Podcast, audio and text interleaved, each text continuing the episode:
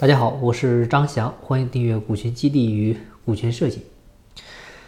通常呢，我们说公司啊都是创始人本人持股，或者呢跟合伙人一块儿持股，直接的体现在公司章程里面做股东，而且呢还兼任公司的执行董事、总经理、法定代表人等等，然后再找个其他人挂名做监事。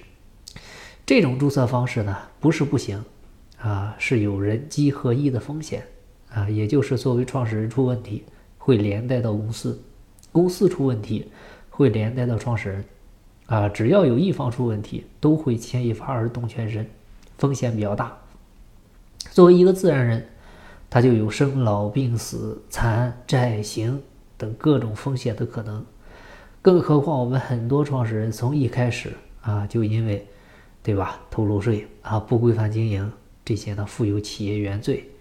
潜在的风险不可避免，而传统企业呢又太依赖创始人，一旦创始人遭遇不测，基本上就是树倒猢狲散啊，大概率也会破产清算。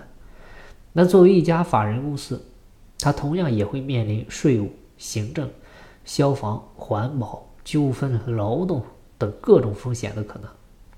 一旦公司遇到这些问题，那作为创始人，既是控制人，又是执行董事。总经理又是法定代表人，虽然说是有限责任，但现实中因为一人有限公司、夫妻共同持股公司被认定滥用有限责任公司的独立法人地位，被认定偷漏税啊，你要承担连带责任的创始人啊，这些人大有人在，不可避免。所以我们说，老板有的时候就好比是一个亡命之徒，创业呢就像一个人。在没有路灯的高速公路上狂奔，中间呢，它还没有服务区，你必须克服长途的疲劳，自我调整。这个期间呢，容不得有半点闪失。你出了问题，或者车出了问题，都会车毁人亡。这个就是人机合一的风险啊。其实呢，怎么解决这个风险啊？我们首先需要明白，股东会、董事会、总经理，包括监事会。我们经常说的三会一层，它各自对应的职权，包括他们需要承担的一些义务和风险是不一样的。首先看股东会，是被称为叫最高权力机构，啊，它代表着公司的控制权；董事会呢，叫公司的最高决策机构，它代表公司的决策权；总经理呢，他拥有公司的经营权。你看控制权。决策权、经营权是不是三权分离？就是很多时候我们会把它搞混了。包括有的时候我们争取的啊过三分之一的那个一票否决权，那个三分之一指的是啥？它指的更多的是你在股东会层面，可能针对于有些重大事项要求过三分之二，对吧？我像修改公司章程啊，像公司合并、分立、解散啊，对吧？像变更公司形式啊，像公司增资减资啊这类事项。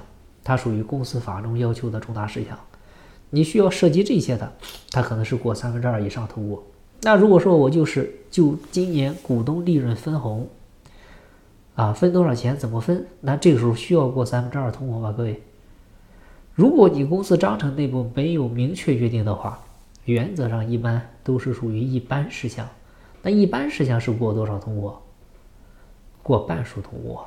所以你这个时候过二分之一就可以了，他就没必要过三分之二了。那相应的，你拥有三分之一以上的股权，你还有一票否决权吗？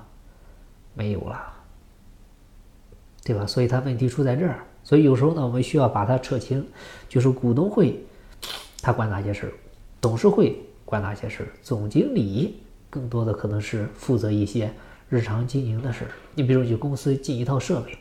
对吧？你公司出一个考勤制度，你就是这些小事，你还需要拿到股东会上研讨。所以我们需要什么？学会分权啊，学会分权。它的一个逻辑哈是：股东会推举产生董事会，董事会推举产生总经理，啊，股东会推举监事会，监事会来监督董事会和总经理，哎，这个是它的一个核心逻辑。所以我们创始人要做的不是人机合一啊，而是人机分离。你这样的话，创始人有事儿，他不会牵扯到公司；公司有事呢，也不会直接牵扯到创始人。啊，只要是有一方还在，他就有东山再起、翻盘的一个可能性。否则的话，只能说是把自己逼上绝路，饮恨天下。好了，今天的分享就到这儿，希望对你有收获。金不在西天，静在路上。我是张翔，下期再见，拜拜。